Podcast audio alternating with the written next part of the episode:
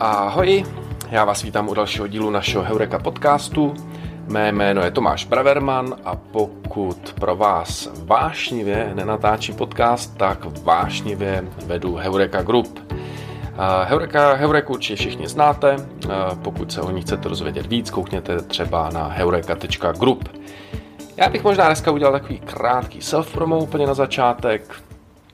Pokud patříte mezi e-shopaře, Eh, to znamená, máte e-shop a přemýšlíte o expanzi, expanzi na zahraniční trhy, tak to je věc, eh, kterou my eh, dost řešíme a moc rádi vám v tom pomůžeme.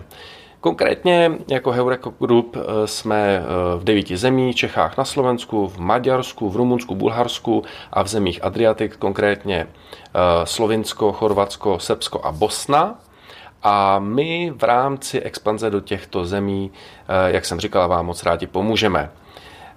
Eh, koukněte na heureka.group, kde vlastně každou z těchto zemí poměrně detailně popisujeme, ať už z pohledu e-commerce, jak je velký ten trh, co konkrétně tam roste, i z pohledu e, nějakých e, nutností, které vás na tom trhu čekají, ať už legislativní rámec, daňový a tak dále. Tak všechny tyhle informace na tom webu o těch devíti zemích najdete a pokud budete chtít vědět víc, nebo pokud budete Eh, zvažovat expanzi na, některý z těchto, eh, na některou z těchto zemí, tak tam je samozřejmě formulář, napište nám a my vám rádi pomůžeme.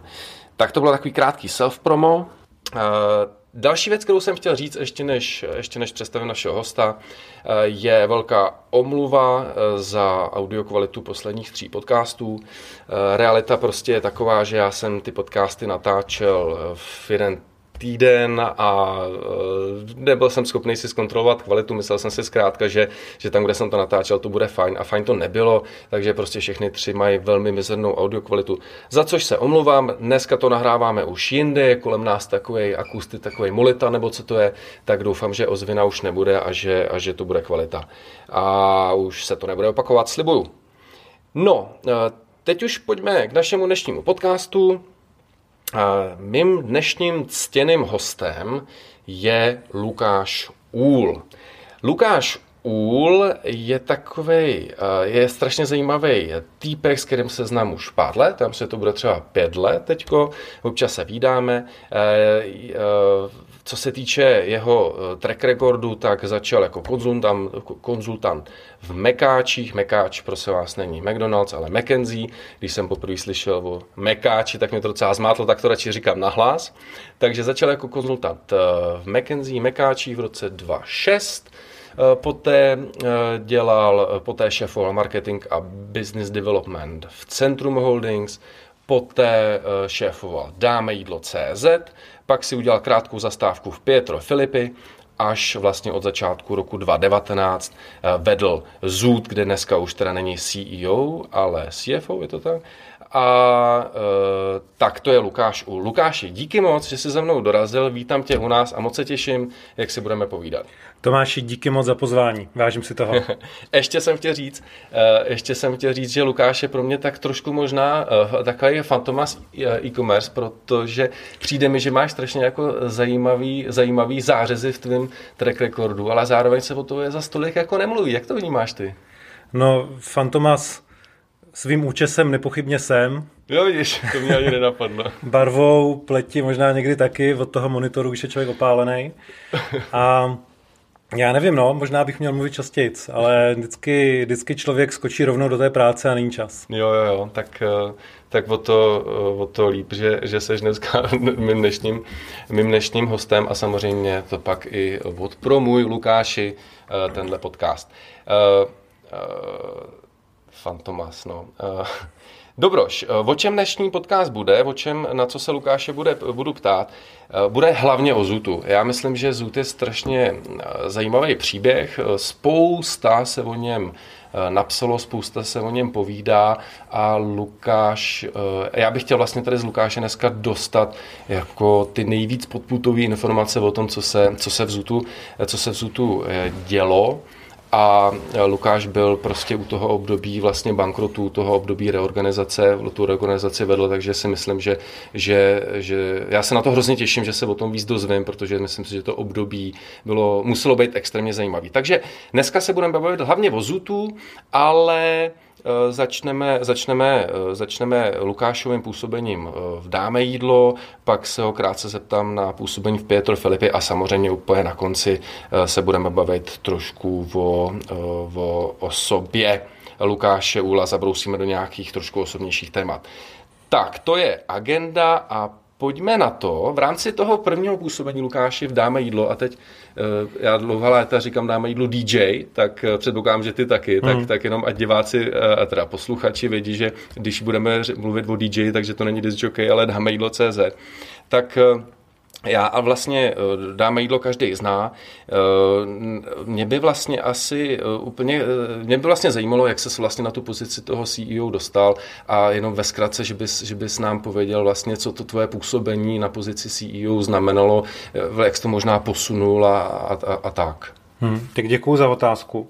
Já vlastně předtím jsem byl v Centrum CZ, kde jsem měl na starosti pár nových projektů, Byly to věci z e-commerce, protože centrum bylo živý z toho, že prodávalo reklamu, jako velkým mm, jako firmám, zadavatelům, mediální prostor nebo SMIčkům.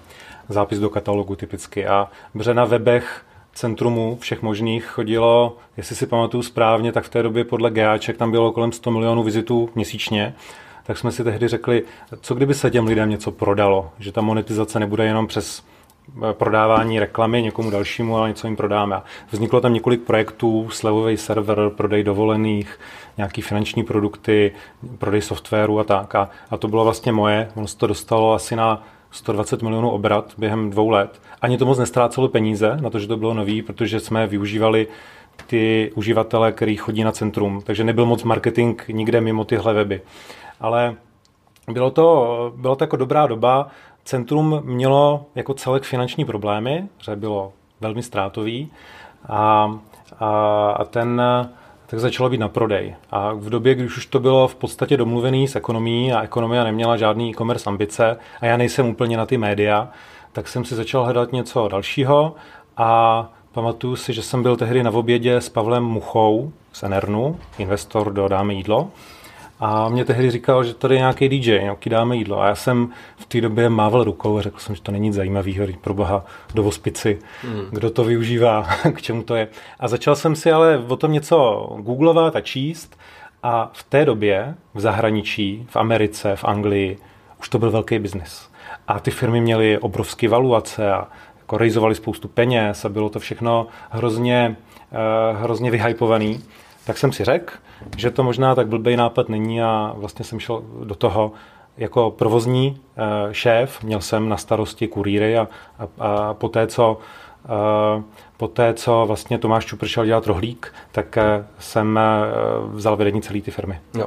Možná ještě vlastně mě zaujalo, jak jsem mluvil o tom centru, tak dneska víš na tom vlastně, víš, víš vlastně o tom, jak na to centrum je, to jako ještě někdo používá, nebo už to úplně skomíralo? Já myslím, že, já myslím, že používá hodně, to skomíralo, hmm. ale používá to hodně lidí, protože hodně lidí tam má svůj mail, že chodí na centrum CZ proto, aby se přihlásili do svého mailu a při té příležitosti mají na tom portále, tam je počasí a tam jsou zprávy a tak se, tak se na to podívají, ale je to, jede to ze setrvačnosti. Nemyslím si, že tam leze asi nějak moc nových uživatelů a že by to byla jako budoucnost internetu. Hmm, to je jasný. Dobroš, eh, takže DJ, takže ty jsi, tam, eh, ty jsi tam nastoupil jako provozní šéf, tam vlastně, pokud si dobře pamatuju, tak to, co je na DJ zajímavého. A nevím vlastně, jestli ještě dneska bylo právě to, že jste vybudovali uh, jako delivery jako službu pro ty restaurace, protože pokud já vím, tak všude v zahraničí, včetně, včetně té Ameriky, vlastně ty food delivery služby jako nezajišťují ten dovoz, Přesně. ale jenom vlastně tu agregaci na webu, je to tak? Přesně ne? tak. Všude na světě, i v té době a do velké míry i dneska, to funguje tak, že ty služby jako GrabHub a, a Takeaway a, a Just Eat v Anglii, tak dělají jenom tu agregaci na webu, ale už tam nedávají toho kurýra. A v tomhle DJ byl, a možná ještě je, jediný na světě.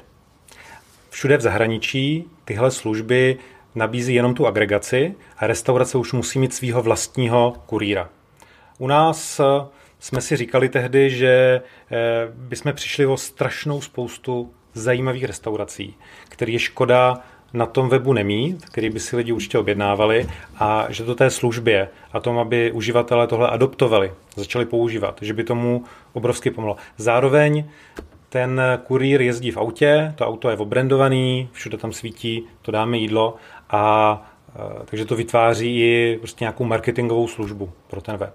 Ale nebylo to jednoduchý, protože tady tahle dvojkolejnost, že v, jedn, v jednom případě si to vozí restaurace sama, v druhém případě to vozíme my, vlastně hrozně zesložituje ten business model. Je potřeba řešit dispatching, je potřeba řešit, kdy, jaký kurýr co rozváží, je potřeba řešit jejich produktivitu, jejich absence, jejich nábor a školení. Je potřeba, bylo potřeba řešit to, že se stalo, že si zákazník stěžoval, že mu nějaký kurýr ujedl hranolky z mekáče. A ujet? No, tak vypadalo to tak. Jestli mu nechal burgera, tak může být rád.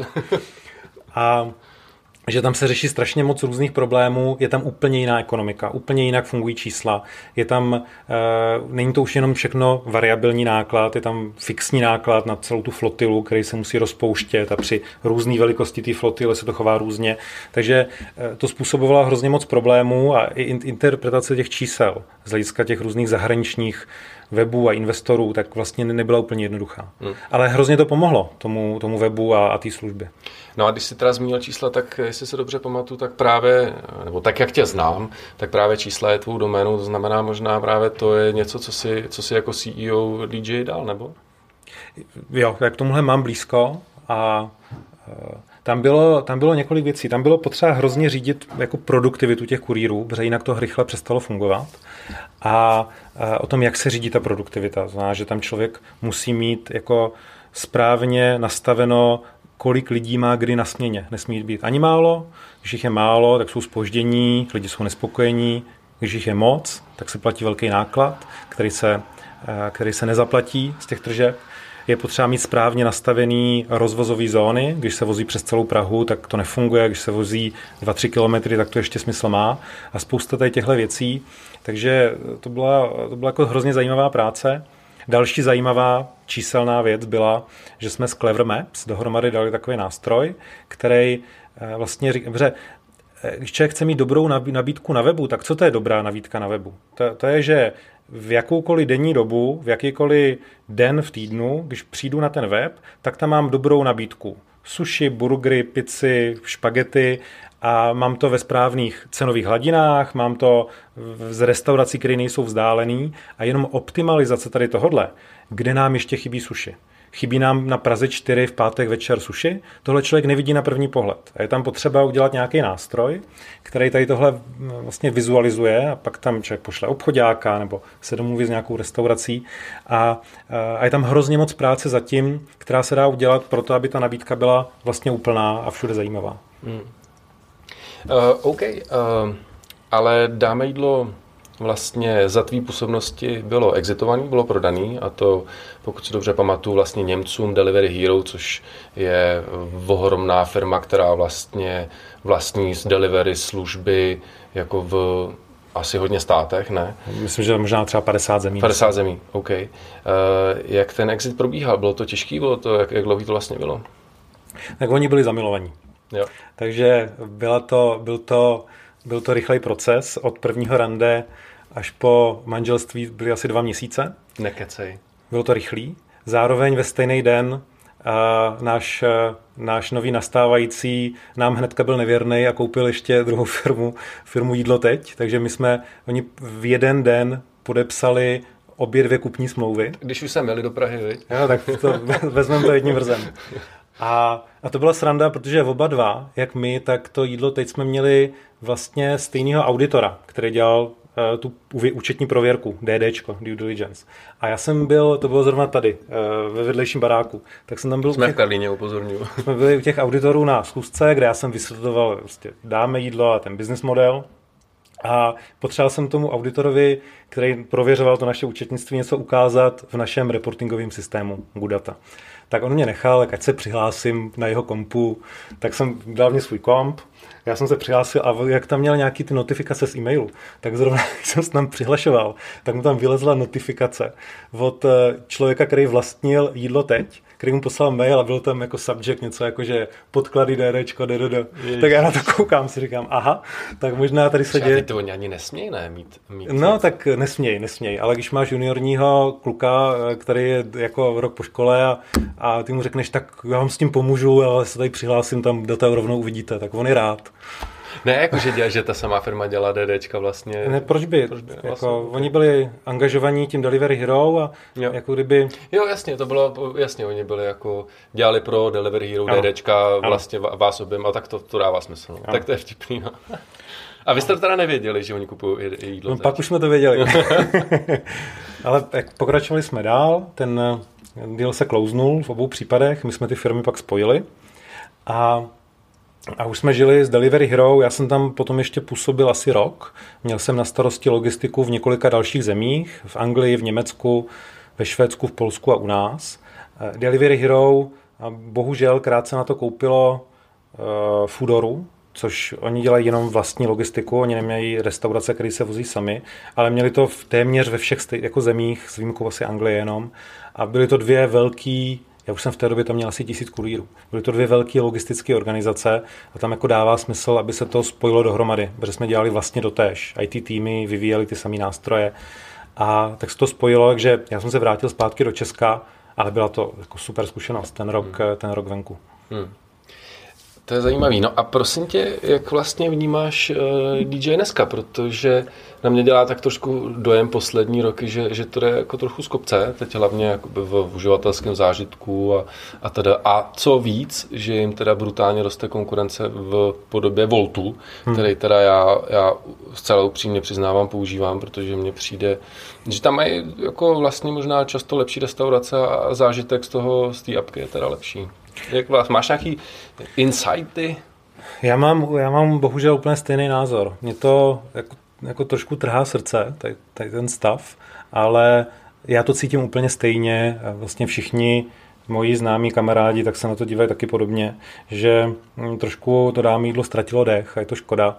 Myslím si, že to je tím, že tím, že to, dá, to Delivery Hero je do velké míry jako korporátní už struktura. Je to velká firma na burze, obchodovaná, je tam celá řada vnitřních procesů na to vnitřní řízení a při v tomhle stavu se kdy vytrácí z toho ta jako podnikavost, podnikatelskost to, to si myslím, že se tam nastalo. Já si, jako jedna z těch věcí může být i ta jako IT platforma, ta IT změna.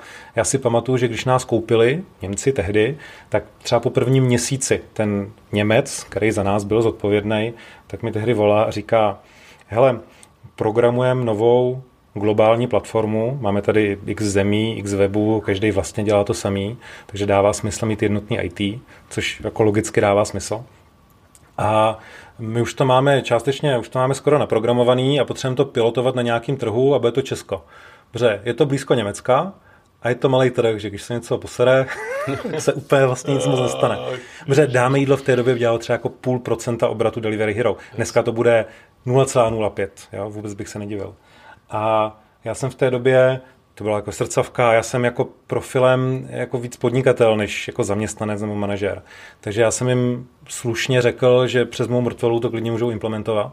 A prostě za mě... Žiješ, takže se nestalo. Zatím žiju, ale už tam nejsem. ale ještě mě tam povýšili mezi tím, takže... Ale, ale tohle...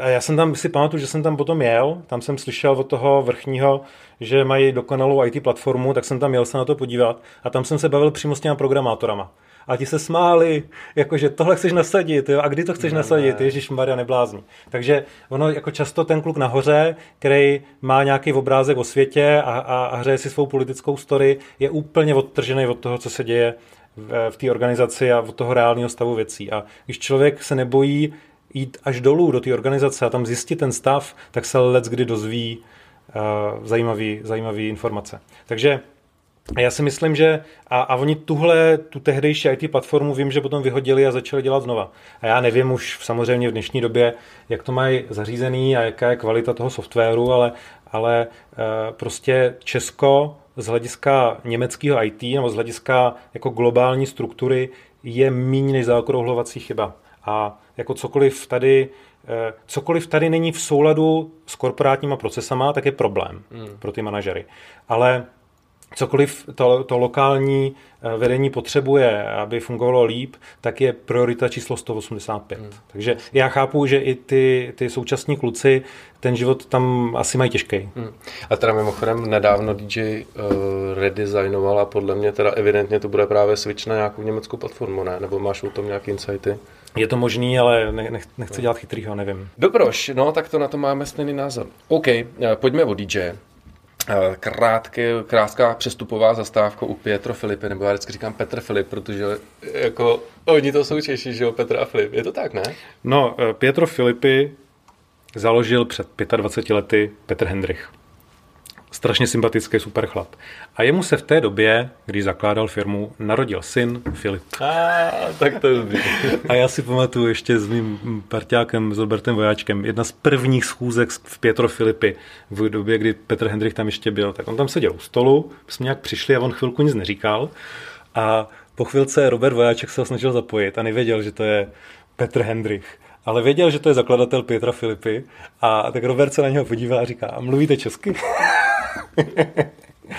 takže, e, takže Pietro Filipy, byl jsem tam... A, jenom pro mě, to se mi hrozně líbí, je, eh, že mi tady Michal Vodák, mimochodem v první podcastu, pokud jste ho neslyšeli, tak si ho poslechněte, tak tady mluvil o rodině, eh, která vlastní Mars, jako tu velkou korporaci na výrobu různých sladkých tyčinek a tak dále. A tušíš, co je, co je název Snickers, co znamená? Netuším. To je jméno jejich koně. koně Marzu. no, tak to je podobně. tak, ale tak je vtipný. Petro Filipi, že jo, každý řekl italská móda, on je to teda Petr, který, s kterým se narodil syn Filip. Jo. A ještě, aby to bylo správně, tak by tam mělo být Filip I. A ono je tam jenom jedno P, že Ital, když se na to podívá, tak ještě říká, máte tam chybu. Počkej, a, to je, a to je fakt chyba, nebo tehdy to Je to tak ve v italštině, já nevím, nevím, co k tomu vedlo tehdy, jestli to je prostě typou, který zůstalo. Das, jo. Ale, ale je to pěkný, je to vtipný. Jo, to mě připomíná typou Meetspace.cz služba, kde, která se píše uh, Meat Space. taky ohromný typou teda. Jako no. Pořádný. no nic, takže prosím tě, co jsi tam, co jsi tam vlastně dělal? Jsi tam celkem krátce, ne? Já jsem tam byl asi rok. Já jsem v té době, když jsem se vrátil z toho Delivery Hero, tak já jsem si řekl, že nejlepší způsob nebo nejlepší věc, co dál dělat, je koupit nějakou firmu. Já jsem si chtěl prostě najít nějakou firmu a tu koupit a a pak jako tam fungovat a pak ji třeba prodat.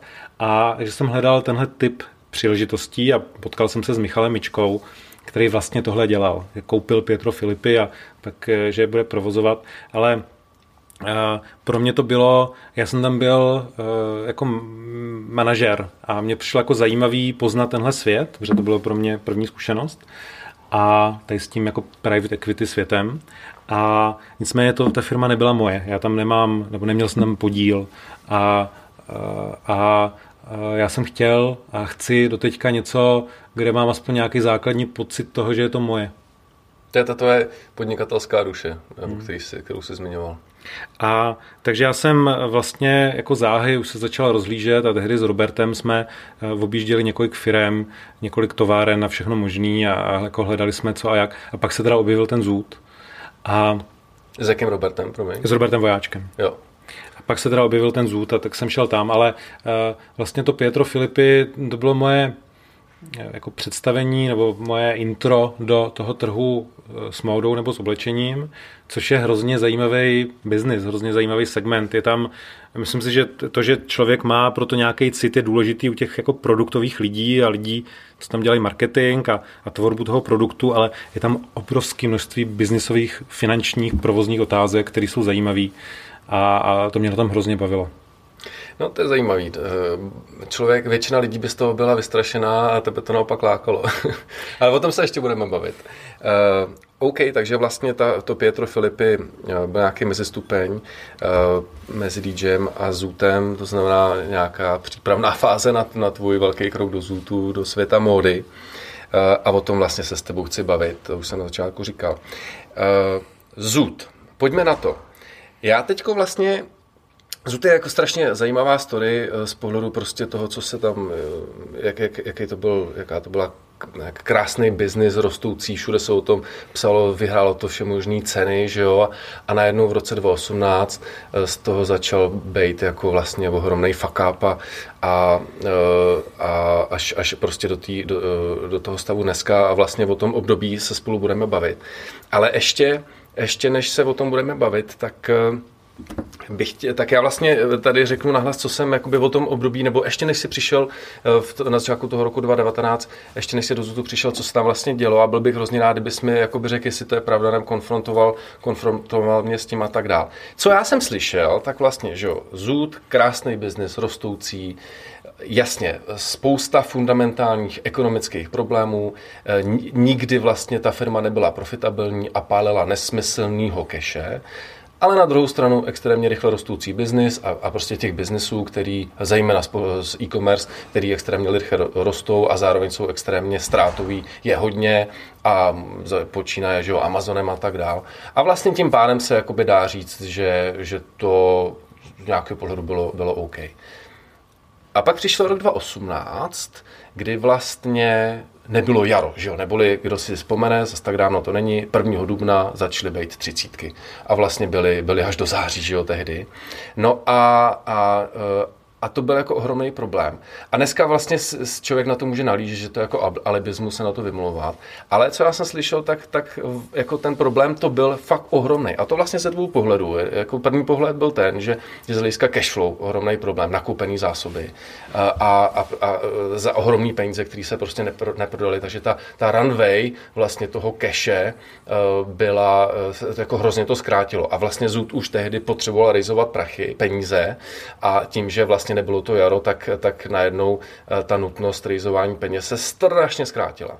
To je problém číslo jedna. A problém číslo dva vlastně byl ten, že daleko jinak se rejzují peníze na firmu, která je rychle rostoucí, 50% meziročně, a na firmu, která je najednou fletová, neroste, což v momentě, kdy není jaro a, a loni bylo, no tak logicky prostě eh, ta firma najednou nerostla a tím pádem ta její jako atraktivita pro investory eh, byla řádově jiná. Takže vlastně tyhle ty dva problémy způsobily to, že najednou se úplně změnily okolnosti a, a to rejzování peněz, který tehdy prostě Zud vnímal, že bude jako jednoduchý, protože byl prostě, protože to byl love brand, že 50% meziroční růst, tak najednou se stalo extrémně, ale extrémně těžkým. No a aby toho nebylo málo, tak jsem zároveň slyšel, že vlastně na začátku roku 2018 uh, eh, vyjednávali s About You, ohromným německým uh, fashion shopem, uh, že About You je koupí a vlastně ze Zutu udělají takovou vstupní bránu do, do střední a východní Evropy. A, a byli dohodlí na krásnou částku, Jenže tam zase začal být nějaký problém přímo na německé půdě, kdy vlastně About You taky rejzovalo peníze a tím pádem ta akvizice, tu akvizici museli, tu akvizici Zutu museli posunout ne na půli roku, roku 2018, ale na konci roku 2018 a na to už prostě Zut jako neměl peníze vlastně do konce roku 2018 přežít. Takže tu nabídku schodili ze stolu a hledali dál a furt si věřili, že vlastně, že vlastně najdou, uh, najdou jiného investora, což se nestalo a to už víme a proto to jako skončilo, jak to skončilo, to znamená bankrotem. Ale to, co mě na tom přijde ještě jako brutálnější, je, že vlastně v průběhu toho roku 2018 Zůtu, tehdejším manažerům eh, Láďu Trpáku a, a Oldovi Bajerovi se vlastně podařilo tu ranovej prodloužit díky eh, negociacím se svýma dodavatelama a posunutí splatnosti jako možných faktur, tak vlastně oni do toho konce roku by vydrželi. A, ale mezi tím jakoby tu nabídku toho About You za, slyšel jsem dokonce 2 miliardy, eh, tak schodili ze stolu. No a eh, vlastně mě tohle přijde jako neuvěřitelná story. Neuvěřitelná story, která mě naplňuje smutkem. Protože uh, jako krásně ukazuje, jak strašně blízko je často od toho jako super úspěchu, super success a super fuck upu.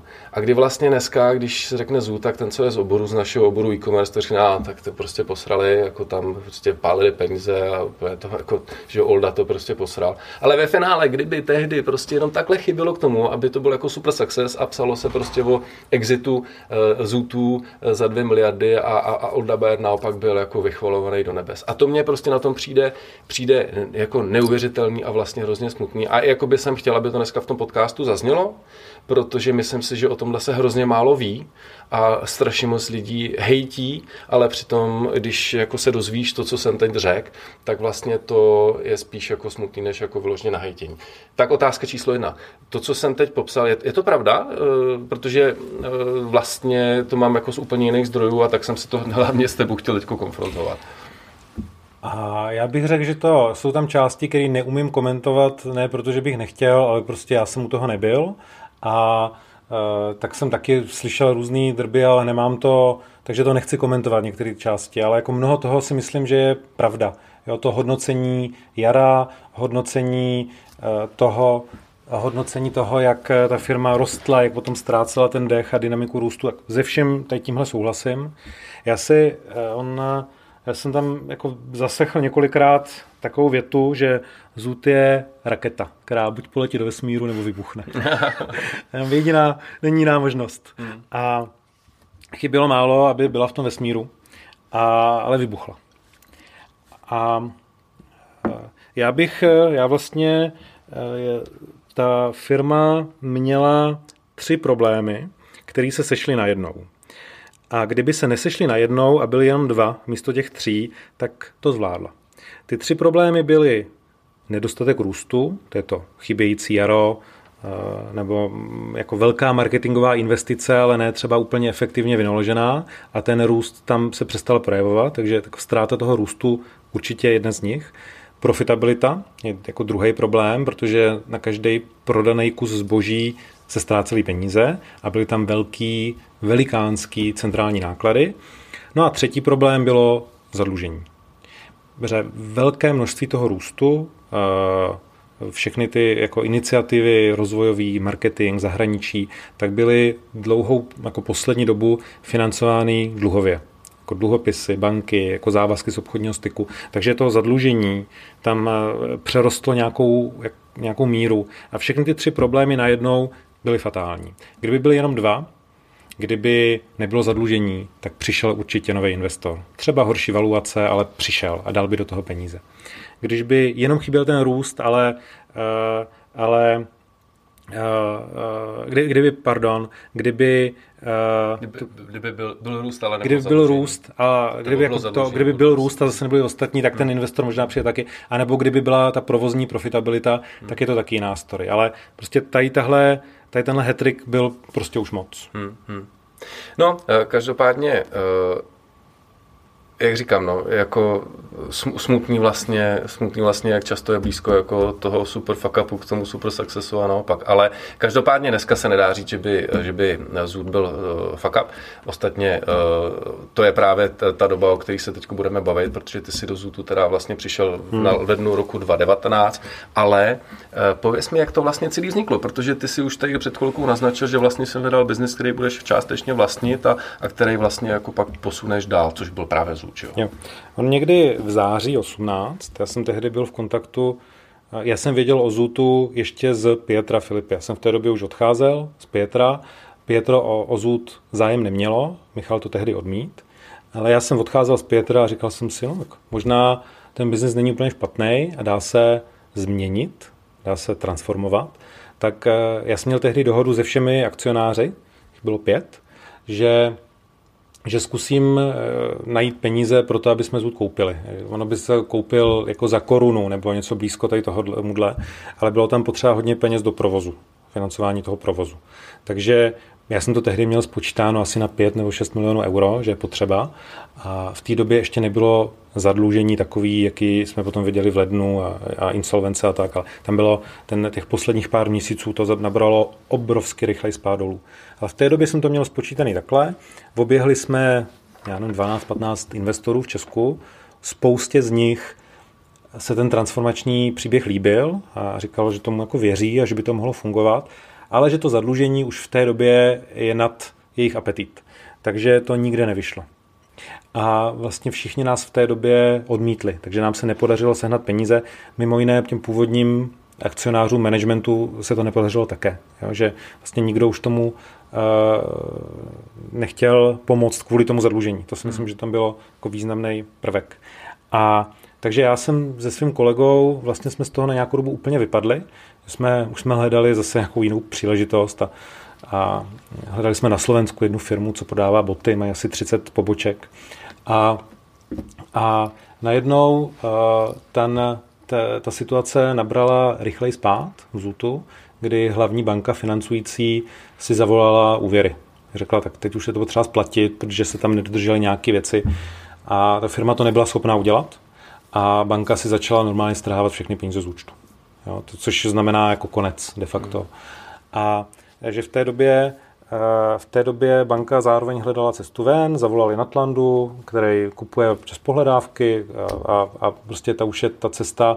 Eh, vlastně ta situace tady tímhle okamžikem se hrozně sklidnila, protože dlouhodobý jako investor, který má zájem, aby ta firma přežila a transformovala se, a za to jim patří velký dík, velký dík Natlandu, tak, eh, tak eh, jako umožnilo to, že se neposlal žádný exekutor do skladu, nebyl obstavený bankovní účet, nalilo se tam obrovské množství peněz na provozní financování, aby bylo možné obnovit nákup zboží. Žádný dodavatel už nechtěl dodat ani ponožku na splatnost, na fakturu. A já bych ani tu ponožku nevzal, protože jsme v té době věděli, že bychom to nebyli schopni zaplatit a nechci zvyšovat ty, ty dluhy.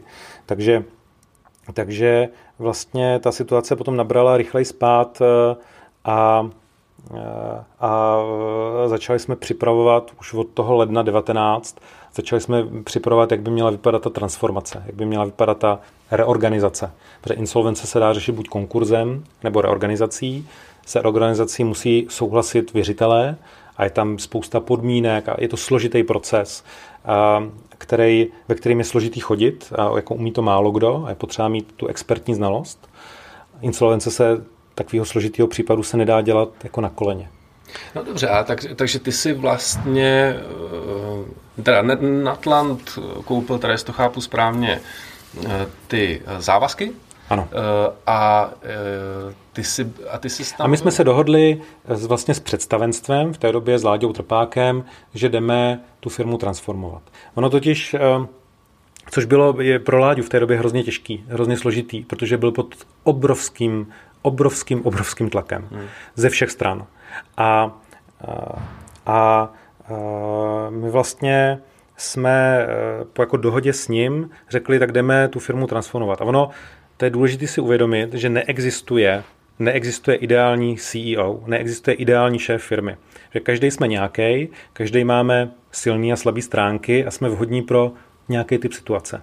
Někdo umí nastartovat růst, je vizionář, umí eh, prostě zjednotit lidi, aby táhli za jeden pro vás, umí uh, odvykládat tu story tak, že každý je nadšený, umí za ten směr a lidi za ním jdou.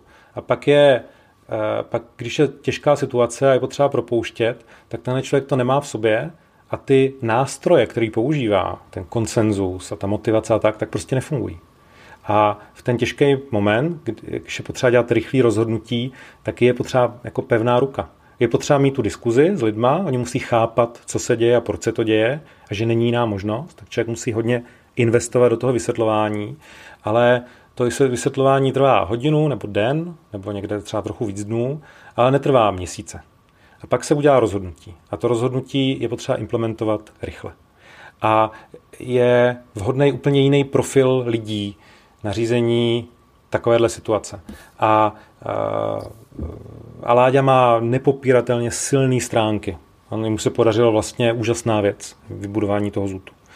A, a potom jako v tuhle složitou situaci je zase vhodný někdo jiný. A vlastně ono, já trošku přeskočím. Já jsem před několika měsíci v Zutu předal otěže dál Milanovi, Milanovi Polákovi, protože jsme koupili firmu Different, která byla jeho a jeho manželky. A lidi se mě na to často ptají a já říkám to samý, jako není ideální CEO, já jsem byl podle mě ideální v nějakou dobu, ale teď bych eh, nebyl ideální. Já nemám v sobě fashion. Já nemám v sobě tu, ten cit pro produkt, nemám v sobě tu schopnost podívat se na web a říct, teď už je to dobrý, nebo teď je to špatný. Já to tam nevidím. Hmm. Já rozumím výsledovce, já rozumím rozvaze, já rozumím tomu, jak jednat s dodavateli, já jako rozumím maržím a, a provozu a financování, ale nerozumím tomu, jak poskládat tu kolekci. A, a ten ZUS zase není tak obrovský, aby měl nahoře jenom čistě finančního člověka, který to všechno deleguje. To je firma, která je vlastně malá. A, a je potřeba, aby ten, kdo tam dává ten směr a za kterým lidi jdou, tak byl kredibilní. A to ten Milan splňuje stokrát víc než já. Hmm. Uh, takže vlastně se tady bavíme o tom, že ty si vedl uh, zud v době, uh, dejme tomu, té restrukturalizace, což je vlastně nějaký, jako dejme tomu, krizový řízení, což mě teda dost fascinuje, protože přesně jako víš o těch profilech CEOs, tak já musím na sebe prásknout, že to je přesně role, kde bych se teda jako komfortně necítil vůbec. A vlastně mě to, vlastně mě to dost fascinuje, prostě ten krizový management, Pověz nám vlastně, eh, jaký to je, co to, co to přesně je za, za práci, co tam je zásadní. Eh, pověz nám vlastně o tom, jaký to je eh, jako závazky, který máš v rámci restrukturalizace, z nich jako odříznout 90% a o tomhle vyjednávat. To musí být peklo, nebo? Hele, tohle bylo těžké.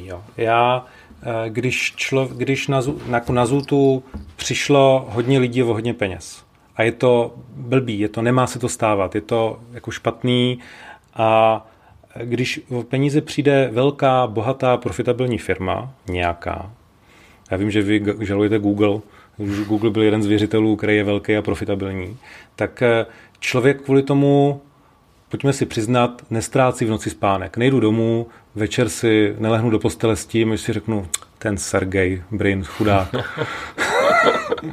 Chudák je to těžký. Ne, ne, nevydělá 2 biliony dolarů, no. ale, ale 1 bilion 999 no. miliard 999. Jo, ale pak jsou tam jiné situace. Hmm. Pak jsou tam situace, kdy eh, vím jednoho dodavatele z Plzně. Kdy přišel pán, který byl před důchodem, no, možná byl v důchodu, ještě pracoval. No a Zut mu dlužil asi milion. A ten milion byl pryč. Jo. A já s tím v té chvíli, těch věřitelů je spousta. Insolvence je formální proces, tam je tlustý tlustý úzetko, tlustý zákon, co se smí a co se nesmí, je kolem toho x trestných činů, když se něco nedodrží, člověk má za krkem insolvenčního správce, který jeho role je to hlídat a kontrolovat a má to tak být a je to tak správně. Takže tam nejde dělat nějaký vedlejší dohody, že tam tomu něco pustím a něco mu dám, protože jak by k tomu přišli ty ostatní. Takže člověk tam má potom na konci během toho jednání toho, toho malého lokálního podnikatele, který přišel o hodně, a, a to mě fakt bylo nepříjemné. A to mě, z toho jsem měl těžkou, eh, těžký srdce. Pamatuju si na jednu schůzi s držiteli těch dluhopisů. Byla jako velká místnost, byl tam dubový stůl, dlouhý, teď jsme tam seděli my, právníci, poradci, insolvenční správce. A teď tam bylo asi 15 těch držitelů dluhopisů, nějaký fondy. A pamatuju si, že tam v druhé řadě trošku dál od toho stolu seděl starší pán, šedé vlasy vypadal jak dědeček z pohádky. Já nic neříkal. Ale člověk mu v těch očích viděl to, co se děje. A já jsem jako znal ten seznam, viděl jsem jméno, tak jsem viděl, že přišel hodně peněz a člověku se honí hlavou, jako byly to životní úspory, co s tím měl v plánu? Dá to tady vnoučkům nebo jako co? A tohle byly, to byly jako fakt těžké momenty, které jsou nepříjemné. A, a ta firma tím musela projít, tím, že tím prošla, tak zachránila práci stovkám lidí. A v navázaných, v navázaných eh, biznisech u dodavatelů, odběratelů, tak jako další stovky. Jo.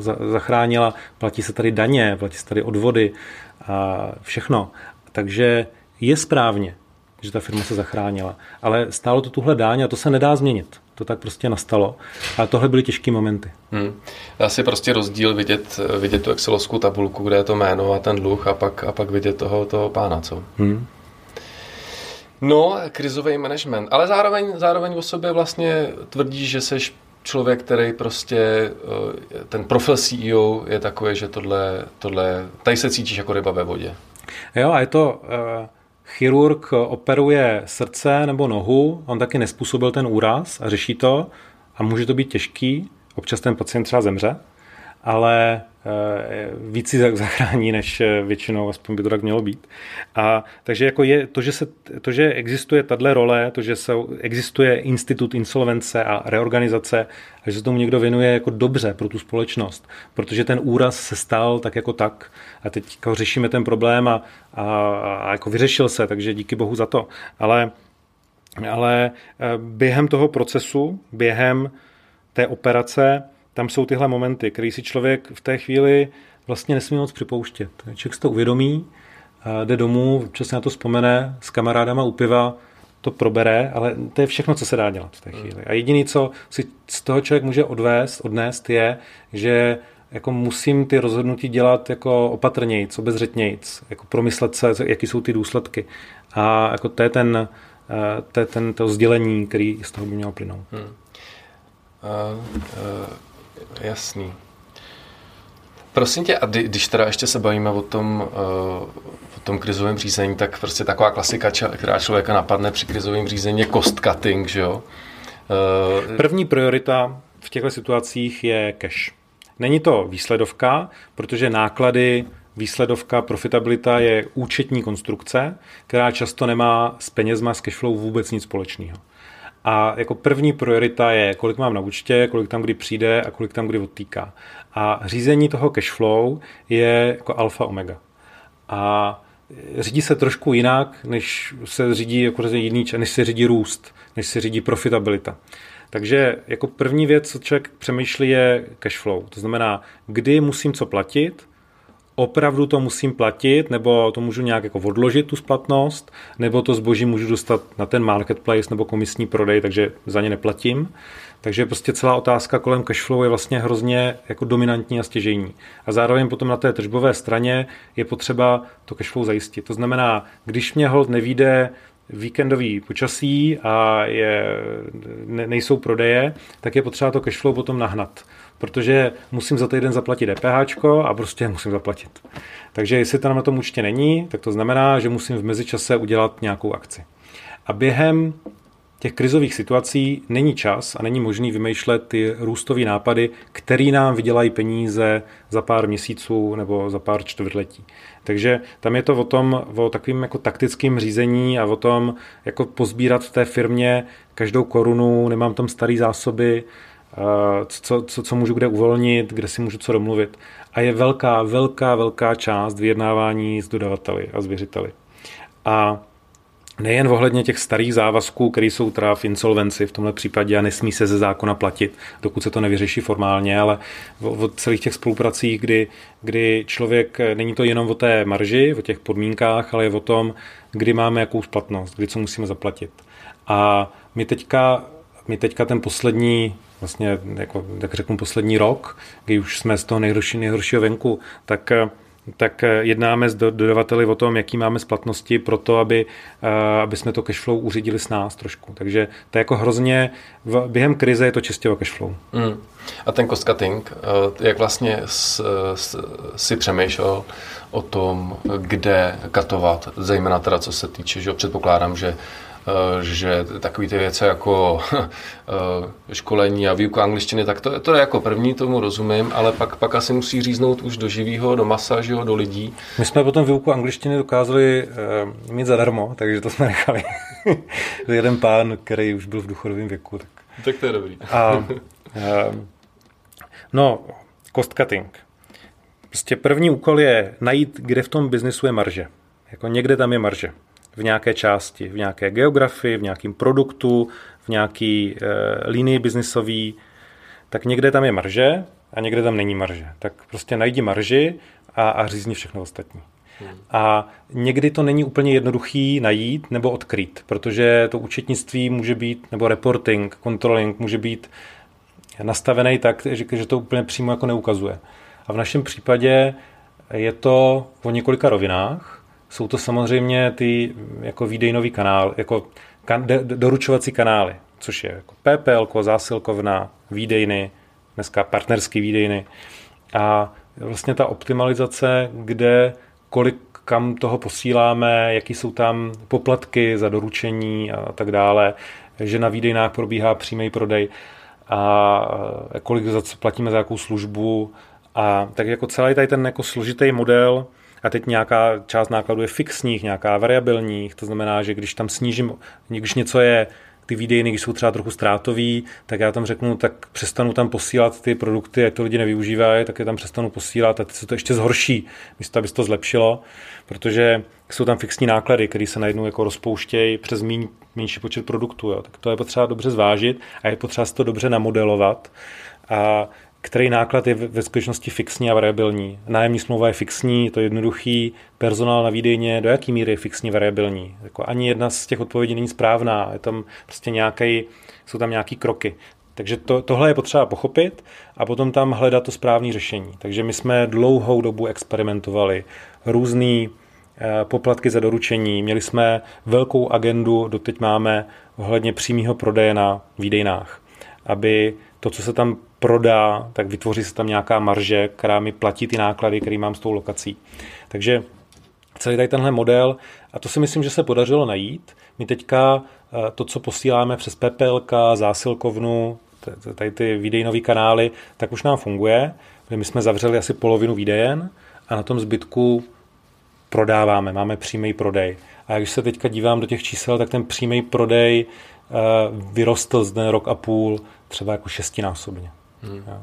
Takže to je, je to obrovsky silný, to tam jako hraje důležitou roli. Zároveň tam máme ty jako různé poplatky a fíčka a od nějaký úrovně objednávek to je bez fíček, ale prostě to chrání ten spodní eh, konec velikosti objednávek. Takže to bylo taky důležitý. To, co, když říkám najdi marži, řízni všechno ostatní, tak eh, to je i o produktech, který prodáváme. Zud, když za sezónu koupí zboží za 200 milionů korun, 250, tak eh, ne všechny produkty jsou stejně dobrý. Některý tam leží na tom skladě, mají blbý marže a moc se neprodávají, ale mají třeba jako zvučivý značky. Jo, nám nikdy moc nefungoval třeba Adidas. Jo, tak Adidas lidi kupujou, platí se tam drahý marketing u toho, je to všude a ty marže nejsou úplně jako hvězdný. A pak jsou produkty, značky, které nikdo nezná, Only, Veromoda, Jack and Jones, Dorothy Perkins. Jo, skoro nikdo nezná, není to tak mainstreamový a ta ekonomika, ty čísla jsou naprosto parádní. Tak jako, že člověk má radost se na to dívat. A takže tam je potřeba najít, teďka jako investujeme do prémiových značek, u nás moc nefungovaly. U nás na Zutu i dřív, i jako v roce 16-17, prémiové značky se prodávaly v podstatě jenom ve slevách. Takže člověk protočil peníze, nic z toho neměl. Pak jsou ty masové a ty value značky. Ty fungují úplně fantasticky, jak ty masové, tak ty value. Boty. Zud nikdy neuměl moc dobře boty. Takže jako teďka tam jako pracujeme s tím trošku jinak, ale je to každá koruna, my když jsme rozdělovali toho medvěda, ten nákupní rozpočet, tak já vždycky, když jsem tam viděl u těch značek nebo u těch segmentů, třeba ty boty, že tam, tam chceme dát 5 milionů, tak si říkám, ty vole, tak dáme tam 5 milionů, kdybych to rezervoval, hodil to na to only, tak se mi to za tu sezónu otočí dvakrát, mám na tom krásnou marži a teď to tam dám a teď je ta diskuze, aby ta nabídka byla úplná, teďka kompozice, to, jako, to portfolium produktů, aby tam nemělo jako vyloženě díry, teď nějaký produkty jsou tam na to, aby budovali ten trafik, takže vždycky jsme tam trošku na páce s těma ostatníma lidma u toho stolu, jako, jaký je ten správný mix. Ale tohle je jako druhá část vedle těch jaký kanály používáme, tak jak to poskládáme, který produkty. To samé u marketingového mixu, na který kanály nám fungují nejvíc, který trošku hůř. A v době té krize si člověk trošku víc hraje na last click a trošku míní na ty věci, které jsou, eh, které jsou podle jiných atribučních modelů funkční. A, a to řešení je, se skrývá v tom, že všude má jako ambici najít marži a říznout všechno ostatní. A co se týče centrálních nákladů, tak eh, co se týče centrálních nákladů, tak tam se to, tam jako hlavní hodnota spočívá v tom, že člověk řekne, že nějaký činnosti hold nebude dělat. A ještě před náma se přestal dělat časopis. Já, bylo to spoustu lidí, spoustu peněz, jako přestal se dělat. E, jako za nás bylo na oddělení, které dělalo plánování v tom nákupu, merch, jo, planning a merch, tak to bylo asi 4 nebo 5 lidí, kteří dělali jako různé role. My teďka na to máme jednu holku part-time. Hmm. A oni ty 4-5 lidí byli busy. Oni dělali ty Excely, oni počítali jako zajímavé věci, ale spousta té práce, když se přestala dělat, tak se vlastně nic špatného nestalo. Hmm. A ono tohle chce občas trochu jako koule, si řekne, u něčeho to není jasný, jako můžu si dovolit tohle přestat dělat, anebo nemůžu. tak eh, prostě se to někde zkusí, někde to člověka potom trochu bolí, tak to musí opravit ale většinou, většinou mm, to nějak vyjde. Hmm. Takže prostě krizový management je o tom se zaměřit na to, co aktuálně v tuto chvíli tvoří, generuje marži, ať už co se týče lidí a jejich činností, anebo co se týče produktového portfolia. Na to se zafokusovat, mu třeba ještě přitopit e, pod ohněm, Hmm. a všechno ostatní odříznout. Hmm. Hmm. A je potřeba dobře plánovat, je potřeba být kamarád s číslama, hmm protože hodně věcí se děje a je potřeba si to dát do toho Excelu a podívat se, jestli to tam všude ještě vychází, anebo tam začnu někdy mít nějaký problém. Hmm. A, a, a jako, jako vedle toho najít tu marži a vedle toho řízení cash flow, tak je to, jako znovu to říkám, velká složka je to jednání s dodavateli. Hmm. A i, já jsem to říkal teďka v době toho eh, covidu hodně, když v době, v bře- já řeknu příklad, jo v březnu, když to vláda všechno zavřela a všichni se báli o život, tak eh, lidi přestali objednávat na ZUT. Nám klesly tržby třeba o 80% ze dne na den. Vláda to zavřela, já, my jsme se probudili, to bylo nějak v pátek oznámený, ve dvě byla tiskovka, nebo ve čtvrtek, už nevím. A teďka v sobotu ráno se probudím a teď mi přijde, přijde SMS od eh, vedoucí, eh, vedoucí těch výdejen, že teda vláda to zavřela a co mají dělat. Tak jsme všechny poslali domů a teď jsme řešili přes víkend a v pondělí jsme se nějak zorientovali v té situaci a, a co vlastně říká to vládní nařízení a tak. Ale během té doby tržba dolů o 80%. A teď si člověk řekne, tyhle, konec světa, co jako bude, všichni jsou v průseru, takže vlastně v pohodě, když jsou všichni v průseru, vlastně. tak jako a, a nebo je to jenom jako u nás, v ostatní a tak. A takže jsme řešili co a jak. A v té době nám uh, o nás ve Forbesu napsali článek, že máme nula v objednávek a je to všechno v háji. Tak já jsem byl naštvaný samozřejmě na toho redaktora, tak jsem nějaké, nějaké nehezké slova o něm, ale potom si říkám, ty vole, no tak jak se říká v angličtině, takový to uh, when life gives you lemons, make lemonade. Tak jsem si říkal, je to blbý ten článek, ale my potřebujeme vyjednat docela dost slev. Hmm. A tak jsem ten článek vzal, dal jsem to do mailu jako kopii, přiložil jsem to k mailu a napsal jsem eh, tam, kde jsem potřeboval vyjednávat, jako hele, jsme v hajzlu, pojďte se na to, co nás přišel. Potřebuji tolik a tolik slevu. A oni, a jako dělalo to zázraky. Hmm, jako opravdu, je pro něco dobrý. Jako hrozně nám to v té době pomohlo. To znamená, my jsme ještě v té době se nám podařilo asi o 20% snížit jako nákladovou bázi a jako přejednat řadu věcí. A, a, a takže to jednání s dodavatelema je hrozně, hrozně důležitá věc a věci, věci, o kterých máte pocit, že se ani třeba nedají přejednávat, tak se dají a když tam člověk dodavateli teďka dluží něco, tak kdo má větší problém? Ten Jasně. dodavatel nebo ta firma? Hmm. A je potřeba ty věci, je potřeba jako dodržovat smlouvy, jako ne, ne, nepůsobit, nepůsobit někde jako škodu samozřejmě, ale když reálně nastane problém, který, za který jsme ani nemohli v tomhle případě a snažíme se udělat maximum a potřebujeme pomoc od toho dodavatele, tak je potřeba být otevřený, transparentní, ukázat mu, co se děje a spousta z nich má zájem pomoct a spousta z nich si to uvědomovalo. A a je potřeba vyjednávat a i v situaci, které jsou složitý a člověk si říká, teď já nemám vlastně žádnou páku, tak je to o tom, strašně moc je o tom, že to prostě si o to řeknu a zkusím. Hmm. Já doporučuji, hrozně doporučuji, radím Pařík, školení, vyjednávání, komunikace a tak. A na, je to jako hrozně zajímavý člověk, který má obrovské zkušenosti a umí člověku poradit, tak jako doporučuji. Hmm. Hmm. No a každopádně eh, to je rozhodně prostě specifický umění prostě krizového managementu. Samozřejmě přetahujeme, Lukáši. Eh, Chtěl jsem se s tebou pobavit vlastně ještě o tom, co zů dneska. Chtěl jsem tě tady konfrontovat jako ze strategií. Něco si vyhlašoval v, devat, v 2019. Chtěl jsem se zeptat, jak to je dneska, ale fakt už na to nemáme čas.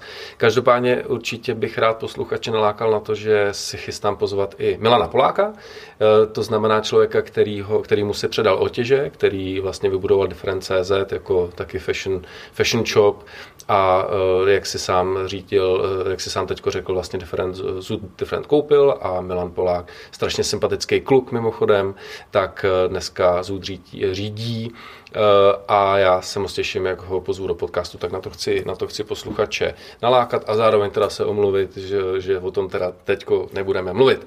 Poslední otázka, Lukáši, kterou na tebe mám. Vím, že když jsme vlastně o tom tvým eh, plánu nebo o těch tvých krocích eh, v roce 2019 říkal, tak jsme tehdy řekl něco ve smyslu, no kamaráde, ale jsem tam teda all in, jo. ve smyslu, že jsi tam all in jakoby s osobníma financema a prozradím na tebe, že máš dvě děti, tak eh, je to tak? Byl jsi all in? Seš all in? Jsem ale jen, děti to neví. Manželka to ví nebo neví? Já se musím zeptat. tak teď už to ví. No, eh, jo, jsem tam all in a nechci říkat eh, jako konkrétní číslo, ale to číslo má mnoho nul. Hmm. Zajímavý. No, já myslím, že to je trošku právě svědčí o tom, co se tady bavíme, že prostě seš typ krizového manažera, který zkrátka musí mít to vnímání rizika posunutý uh, úplně někam jinam, úplně někam jinam, než mám třeba posunut, než mám třeba já. Já nevím, jako rizika, já jsem se nedávno díval na dokument od první světové válce. My tady řešíme takový kraviny. No, to je pravda. Takže jako vnímání rizika, co se stane. Zatím na ulici mě nikdo přes držku nedal. A jestli mě někdy dá, tak eh, pravděpodobně to bude jenom přes tu držku a nebude tam eh, to, co se dělo tehdy eh, v té první třeba z první světové válce. Takže člověk, když si dá takový odstup, tak vlastně na chleba mám, drahý auto nepotřebuju, to nemám v sobě, s rodinou žijeme spokojeně, máme šťastný život, tak jako co více přát. Ne, ale určitě. Uh, udělám si self-promo číslo dva, nebo možná už tři. Eh, to je na podcast, který vlastně byl třetí, myslím, s Tomášem Minálkem z Člověka v tísni. Pokud jste ho neslyšeli, tak se určitě poslechněte, protože eh, právě tam Tomáš vypráví o tom, co se děje ve světě a co se děje v rozvojovém světě a Tomáš byli jakoby přímo ve válkách, taky tam o tom vypráví. Takže přesně jak říkáš, když prostě tohle je potřeba si uvědomit, že jak vlastně si žijeme a, a jako, že kolikrát se z toho, co, z, čeho, z čeho si děláme stres a hlavu, tak je úplně jako úplně a irrelevantní. Ale tak já myslím, že to je přirozený, že prostě každý žije v nějaký té své bublině a ty jsi schopný z té bubliny jakoby eh, trošku vykouknout víc než možná uh, ostatní lidi a ostatní CEOs. Uh, eh, Lukáš, já ti moc krát děkuju, že jsi přišel. Tomáši, děkuju za pozvání. A já ještě úplně na závěr si dovolím vás, posluchače, vyzvat, aby pokud se vám podcast líbí, abyste nezapomněli dát třeba hvězdičky, beru jenom pět, čtyři je málo, jak říká Miloš Čermák ve skvělém podcastu, nevím, jestli znáš, znáš? Výborný podcast, doporučuji. Mm-hmm.